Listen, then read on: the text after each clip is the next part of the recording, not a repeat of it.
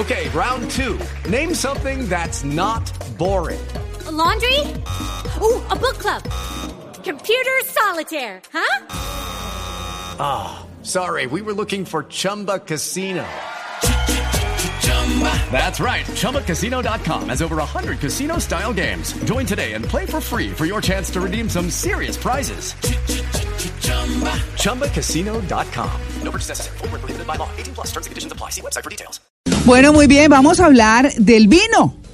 ¿Quién no se ha tomado un vinito? ¿Quién no ha celebrado con vino? Y lo que intentamos es que que no se compliquen, tienen una cena elegante o tienen una ocasión especial. Pues bueno, hay formas distintas de escoger el vino según lo que se coma, de ofrecerlo.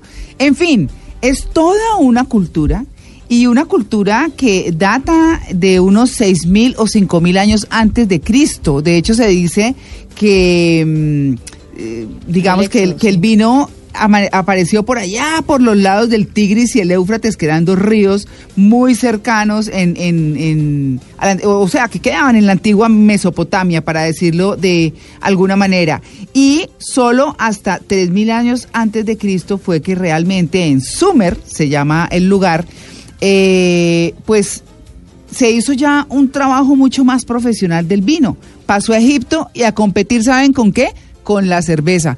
Siguen siendo competencia, son mercados distintos de, de bebidas alicoradas. Así que, bueno, hemos invitado hoy a Augusto Hernández, que es sommelier y cocinero profesional graduado en la Escuela de Gastronomía Gato Dumas de Bogotá y de Buenos Aires.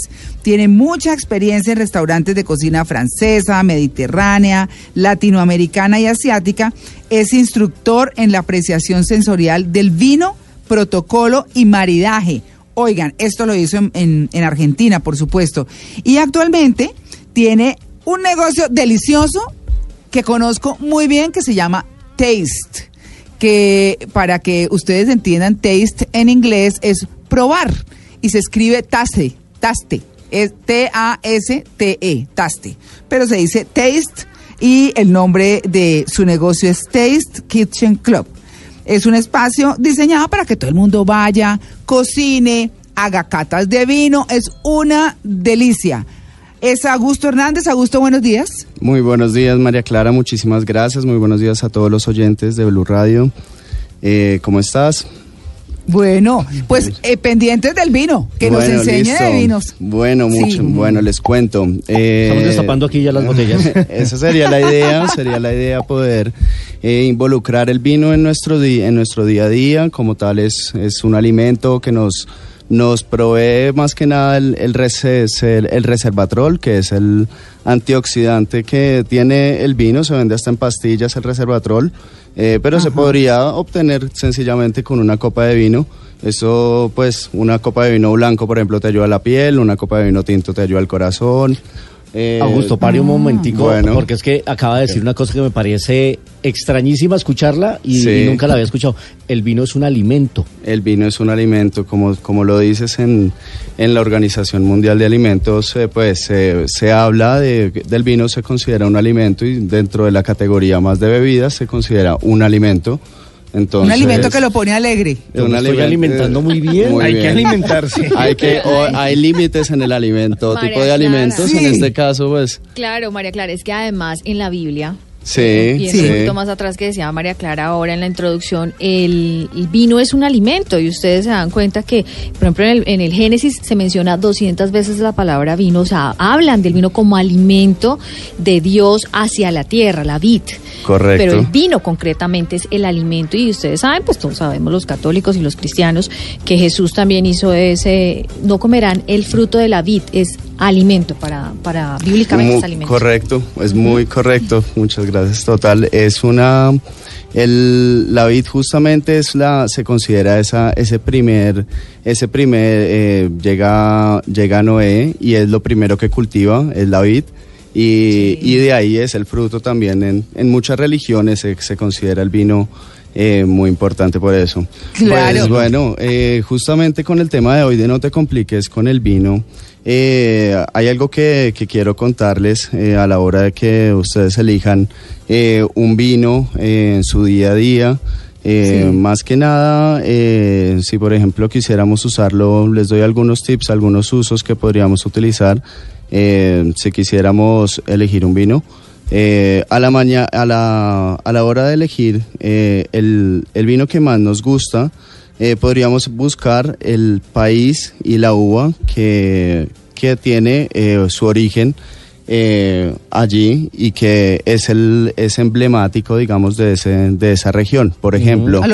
Sí. hola, sí. Por ejemplo, si queremos elegir eh, un vino de Argentina, podríamos ir hacia la uva el Malbec.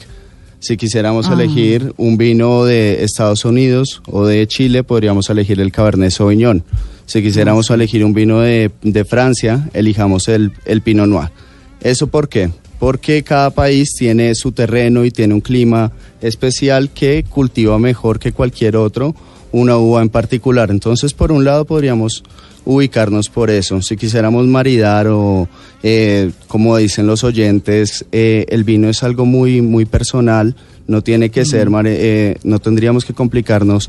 Podríamos hasta combinarlo con comida colombiana. Un, un ajiaco podría maridarse con un chardonnay. Unas lentejas podrían combinarse con un merlot por los sabores especiados. Sí, y, ok. eh, ok, sí, ah, pero si eso sí, quisiéramos. lentejas con vino. Si quisiéramos sí. una, sí, total, eh, eh, tra- tratar de involucrarlo en nuestro día a día eh, y no hacerlo, no hacerlo un tecnicismo a la hora de, de charlar de sobre vino, sino más un tema de disfrutarlo, como decían los oyentes, maridar un vino con una, con ustedes, con una buena, co- con una charla, una fogata. En ese caso, por ejemplo, un Pinot Noir sería el ideal. Cuando quisiéramos tener, tomarnos un vino que fuera solamente para charlar, sin comidas, sino más bien que te invite a tomarte una copa delicada, un vino suave.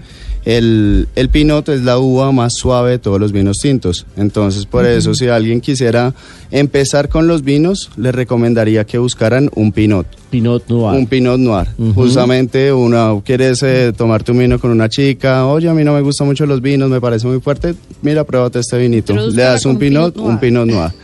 Y Pero es muy dulce, a gusto. es no, digamos, el- Más suave, los vinos se dividen entre secos y dulces. Sí, los dulces Ajá. sería como tal el, un, un oporto, por ejemplo, que son vinos fortificados, contrario a lo que uno creería.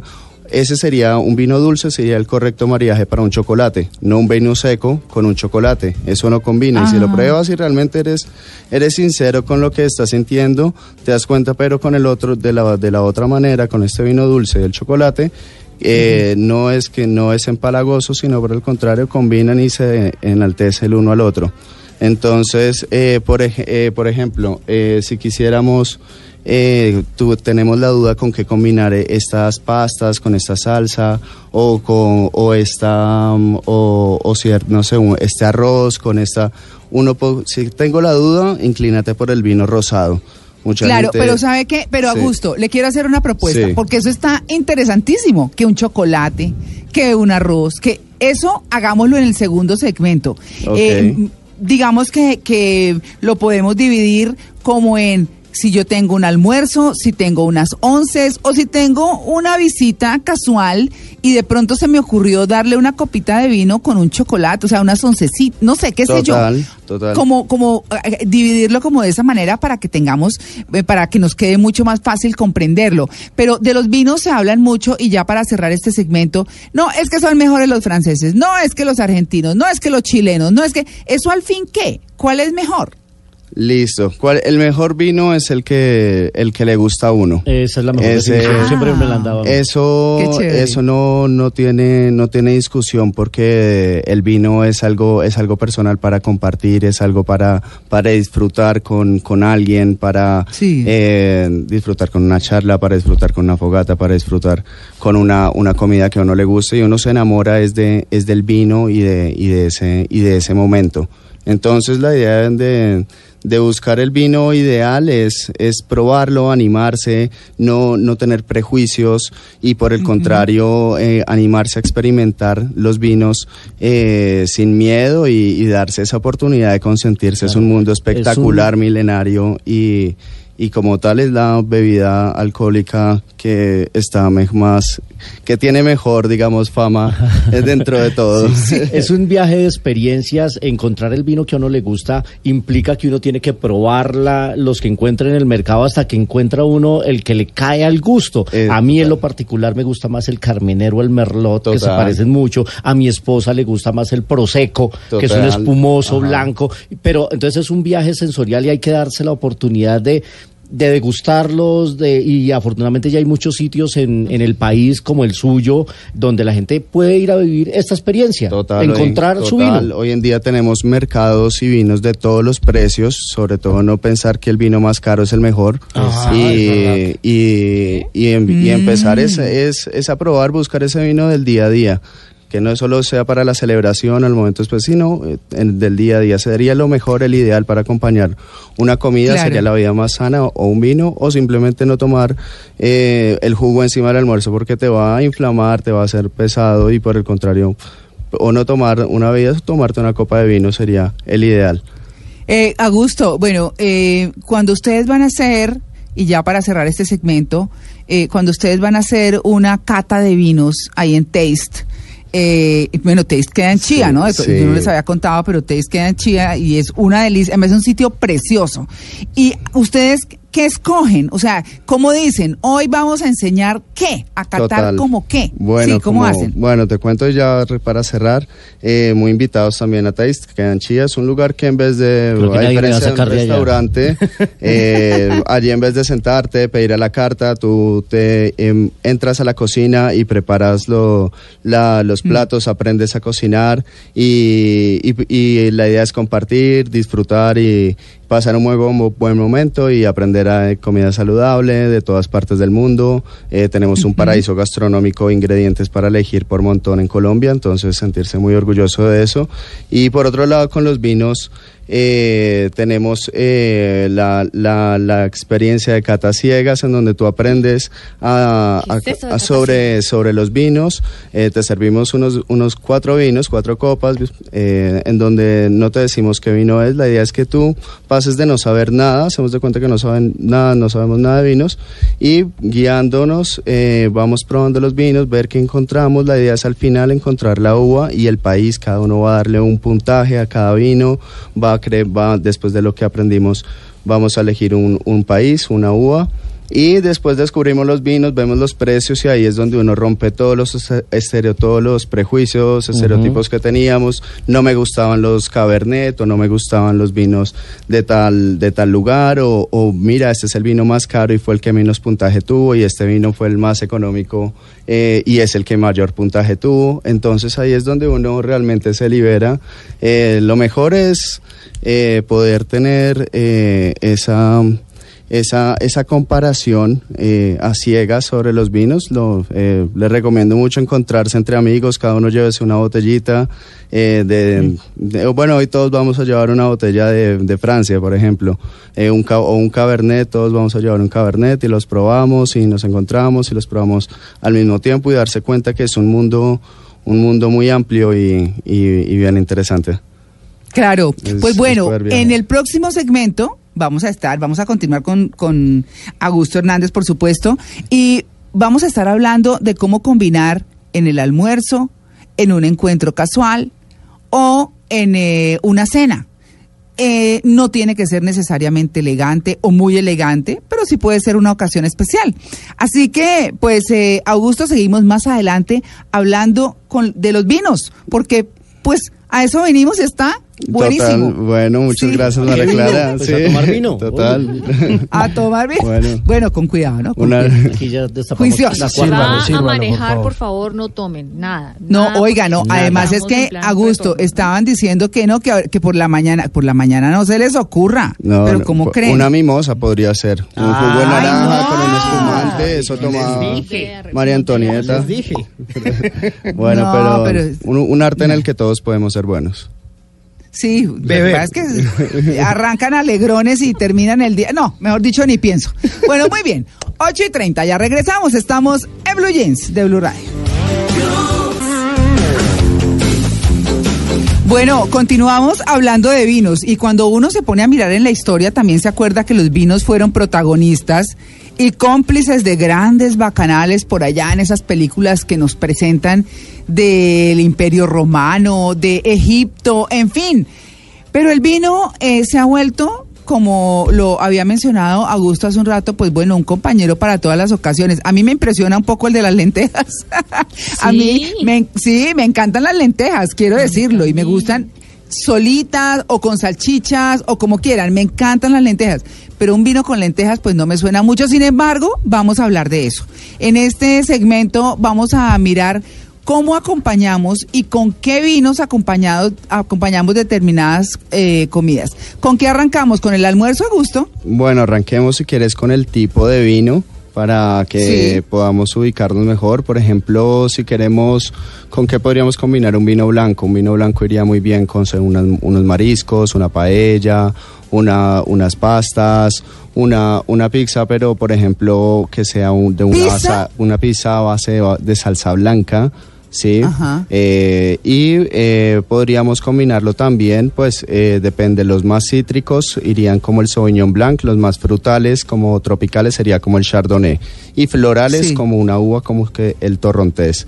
Sí, como decía anteriormente, elegir dependiendo de la uva el país. Luego Eso tenemos. Que nos dice Augusto es como, como el apellido del vino. Exactamente, como tal, como si fuera la raza del perro. El Sauvignon Blanc. Exactamente. Así es como uno encuentra la etiqueta. Y así es como uno lo identifica en el Exactamente. Cada uva tiene una particularidad, un perfil aromático, un perfil de sabor. Eh, y eso es lo que lo define. Seguimos con los vinos. tenemos entonces el vino rosado. El vino rosado, como les decía, es un comodín es un comodín porque te funciona tanto para, para postres como para comida salada. Eh, tienes la duda si, por ejemplo, si tienes, eh, por ejemplo, eh, te digo, no sé, un ramen, comida asiática, si tienes no sé, eh, uno, una, hasta uno, unas hamburguesas las podrías combinar con, eh, sí, con un vino rosado. Hamburguesa con vino rosado, no se me ha ocurrido nunca. pero... es, es un comodín, es un comodín, listo, entonces te funciona. Eh, después tienes lo que serían los vinos tintos. Eh, los vinos tintos ya te podrían ser con carnes de casa, ya comidas más especiadas. Eh, obviamente, si tienes un asado, los vinos más fuertes vendrían siendo el Cabernet o el Malbec. el Cabernet tiene un perfil más como a pimentones, a pimientos y el Malbec más a frutos, a frutos rojos silvestres. Irían muy bien y como, como el maridaje viene de la palabra mariage, que quiere decir matrimonio. La idea es que el vino haga lucir la comida y la comida haga lucir el vino. No que uno opaque al otro, sino que cada, vino enaltezca a, la, a la comida y, y, viceversa. Y después tenemos los vinos espumantes. Los vinos espumantes se sirven muy bien para los postres, un sushi, eh, sería perfecto con, con un espumante. Sushi eh, con vino. Con espumante, con vino espumante, totalmente. Un champán, un vino espumante eh, también se podría, iría muy bien, por ejemplo, con eso. Eh, alguna alguna alguna comida que les gustaría maridar no sabes que yo quisiera yo quisiera gusto por ejemplo que habláramos. Es que me llamó mucho la atención cuando antes eh, dijo que un chocolatico con un vino. Entonces uno dice de pronto viene alguien por la tarde o aparece una hora que no es ni almuerzo ni comida o no tiene unos invitados que sea almuerzo y comida sino una tarde, ¿uno qué puede ofrecer alrededor de un vino al final de la tarde que sea rico, con unos pasaboquitas o algo? Es que yo me acuerdo en algún maridaje que estuve donde según eh, se comía uno un bocado de algo y el vino hacía como una efervescencia y le resaltaba el sabor a ese pasabocas que me parecía tan rico, que cómo hace uno en Totalmente. Eh, sí, en un evento así, un evento que no sea ni almuerzo ni cena. Ok, total, tienes unas, tienes unas, una tarde con unas, con una, unos pasabocas, algunas comidas, algo, algo dulce, por ejemplo, o alguna algo de pastelería o algunos hojaldrados, algo para, para tomar el té, por ejemplo, pero pues quieres acompañarlo con vino Eh, lo mejor que te podría funcionar ahí sería un vino espumante, ¿sí? Un vino Ah. espumante, por ejemplo, si fuese un... eh, se le llaman vinos espumantes a todos los vinos espumosos que no son de Francia. Los vinos de Francia se les llama champán, pero es un tema de denominación de origen. Y los de Ah. Italia serían prosecco, también un tema de elaboración. En España se les llaman cava. Bueno, y el resto del, del mundo se le llama espumante, pero eso, a eso Mm. Y es el mismo vino. Y digamos, de Cada la misma uno clase. tiene una particularidad, pero en general es el, el estilo de vino, son vinos espumosos, correcto. Muy bien. ¿Y con qué los combinamos entonces? Por ejemplo, un chocolate que amargo o un chocolate, Listo, no sé. un chocolate, o- por ejemplo, tengo uno, tengo unos bombones, un chocolate amargo te podría ir muy bien, o con un espumante, o con vino rosado, o bien con un vino oporto, un vino eh, fortificado, que son estos vinos eh, de Portugal, por ejemplo, eh, eh, que, tú, que son vinos que tienen un añadido de alcohol vínico y mayor cantidad de azúcar. Y este vino, contrario a lo que uno pensaría que llegaría a ser empalagoso con un chocolate, te va muy, muy bien. Entonces hay que hacer el intento. Hay vinos que no son, por ejemplo, en el mercado hay uno que se llama Malamado, es un vino argentino, eh, que es un vino también, eh, un vino un vino Malbec al estilo de Loporto, que es- te va súper rico, lo puedes guardar en la nevera. Un vino, por ejemplo, no deberías guardarlo más de tres días, que es un gran error que, que, se, que pasa, que por lo general crees que lo guardas con un corcho en la nevera y que lo puedes tener así 15 días una semana. Es, es muy incorrecto. Ese Eh, dato es clave. ¿Cómo guardar un vino que uno destapó? Porque lo, lo- lo primero que le dicen a uno, si lo destapó, desocupe la botella. No, No. no deje guardados para dentro Sí, de 15 sea días juicioso. o después. Pero si lo va a guardar, hay gente que dice, no, en un sitio donde haya una ventilación, un sitio donde no le dé el sol o en la nevera. Total, o sea, conservación, vino, vino que esté cerrado, lo mantienes eh, a- o en posición horizontal para que el corcho no se reseque y entre aire y el vino termine oxidándose, que es lo que pasa cuando un vino se, se mantiene parado. Entonces, por un lado, horizontal, cerrado. ¿Listo? Y cuando yo ya lo una vez ya lo abrí, ya lo abrí, Sí. lo- entonces, eh, si lo voy a, uh, eh, a consumir, eh, no lo consumí todo, entonces en máximo tres días sería el ideal que no lo, no lo, no lo tuvieras más de tres días, eh, por más de que le coloques ya el corcho, ya entró aire y el vino ya empezó a oxidarse y va a continuar Y oxidándose. cambia el sabor. Totalmente, se va a convertir después en un vinagre, entonces luego el vino va a ser muy ácido, va a tener una nota alcohólica muy marcada. Y el vino no, no Claro, cuando uno se lo va a tomar no estaría en buen "Pero- pero estado. este no fue el que me compré". No, en Sí, absoluto. el cambió vino está vivo y, y todo el tiempo va cambiando. Entonces, a menos que, si yo quiero conservar un vino, lo mejor venden en el mercado unos corchos de silicona que se llaman vacuum, son unas bombas de vacío. Entonces tú le sacas el aire y ma- puedes mantener esa botella constantemente sacándole el aire, el oxígeno en la en la nevera. Puedes tener tu botella de vino blanco, rosado, tinto. Más o menos, ¿cuánto dura? copa. 15 días, eh, siempre que, le, que le, le- o más, siempre y cuando le saques siempre el, el aire después de, de que saques el, el líquido. Claro, hay, hay una cosa eh, que, que le quiero preguntar a Augusto y antes de que eh, nos vayamos, y es los vinos para cocinar. ¿Cuáles son y en qué los usamos? Ok, el ideal, el ideal sería que cocináramos con el mismo vino que vamos a tomar, acompañar la, la comida. ¿Ah, sí? Eh, no deberíamos utilizar un vino de mala calidad para cocinar en absoluto, o sea, finalmente es, eh, va a resaltar, va a darle aroma a la comida.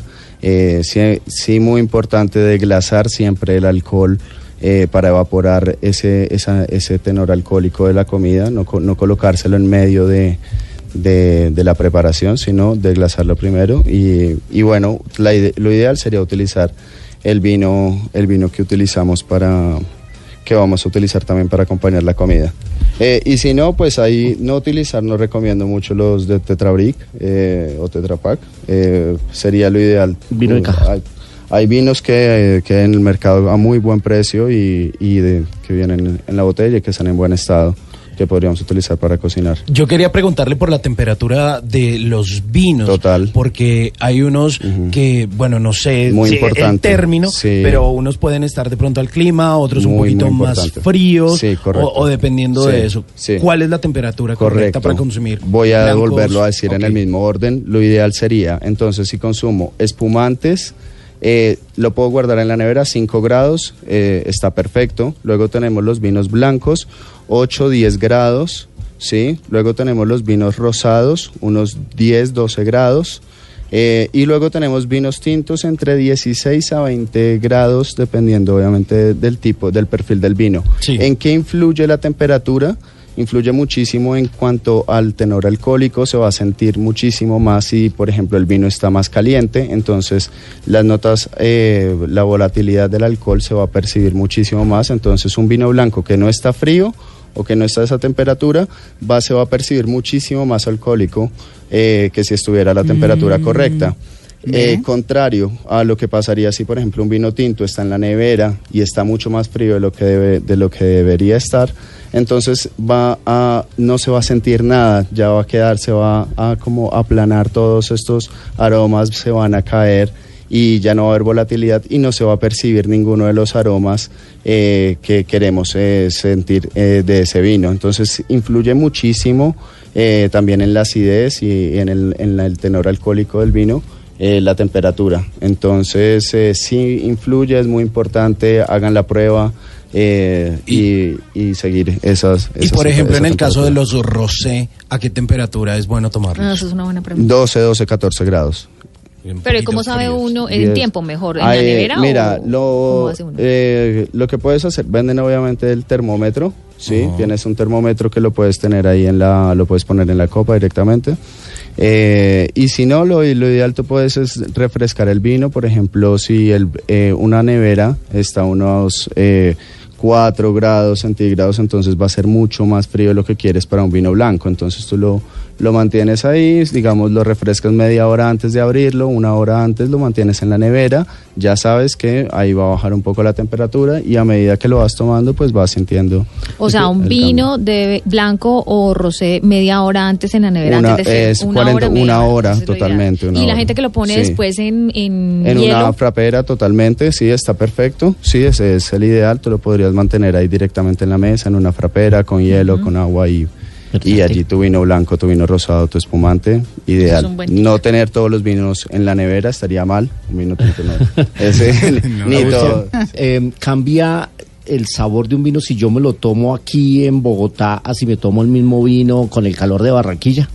Eh, no, cambia totalmente. El- como te digo, a menos que estuviese en la temperatura correcta, ¿sí? si tú me dices a temperatura ambiente de, de Barranquilla, no sé, 25 grados, Sí. no, pues Uy, lo no, vas a sentir súper alcohólico, súper ácido el vino. Eh, a que si te lo tomas eh, acá en Bogotá, no sé, con a la madrugada, 12, 2, 8 grados. o sea, el mismo vino me va a eh, diferente. Totalmente. eh, Ay, pero me acordó, me, me acordó esa pregunta de Luis Carlos y la respuesta. Discúlpame. Ok, no, tranquilo. Es que, es que me acuerdan, y, y ya, y ya para cerrar, porque tenemos que cerrar, es ¿cuál es el mejor vino para tomarse caliente? Porque es que esa pregunta de Luis Carlos, que a la temperatura de Barranquilla, me acordó que a mí me gusta ir mucho a un restaurante en el que venden una copa de vino caliente, que es un vino tinto, pero, pero eh, ¿cuál es el mejor? Para eso y, y lo ponen, eh, es una cosa deliciosa así como en un día frío, por ejemplo, que es una cosa rica, en una chimenea. Sí, está excelente la pregunta porque ahí también viene otro prejuicio y es como, oye, ¿cómo vas a utilizar un vino para y lo vas a mezclar ¿Y con azúcar caliento? y lo calientas y le pones clavo y, y canela? Eh, sí estaría, eh, o por ejemplo ponerle una soda, un vino de verano con mezclarlo, sí, también lo podrías hacer con unas frutas. No tiene ningún problema siempre y cuando pues quieras o no malgastar tu dinero. Si utilizas un muy buen vino eh, para mezclarlo con un agua gasificada o para mezclarlo con azúcar y, y con especias, pues estás, no estás haciendo nada porque estás perdiendo por completo eh, Claro, lo que estás sabor. pagando. Pero si utilizas un vino que no está dañado ni nada, sino que está bien, que es rico, no es, no es costoso, y lo mezclas para el propósito que tú quieres, como si fuese hasta haciendo un calor y lo quiero mezclar con un agua gasificada, un almíbar y ponerle unas frutas y me estoy tomando una rica bebida gasificada en vez de una gaseosa, como si no fuese un tinto Lo de de- frutas, eso no se llama... eh, lo que Como toman un los españoles con, lo- con la Sangría. Ah, bueno, una sangría, total. O me quiero preparar una sangría con un jugo. sí, total. Pero, pero Augusto, ¿cómo es que se calienta el vino?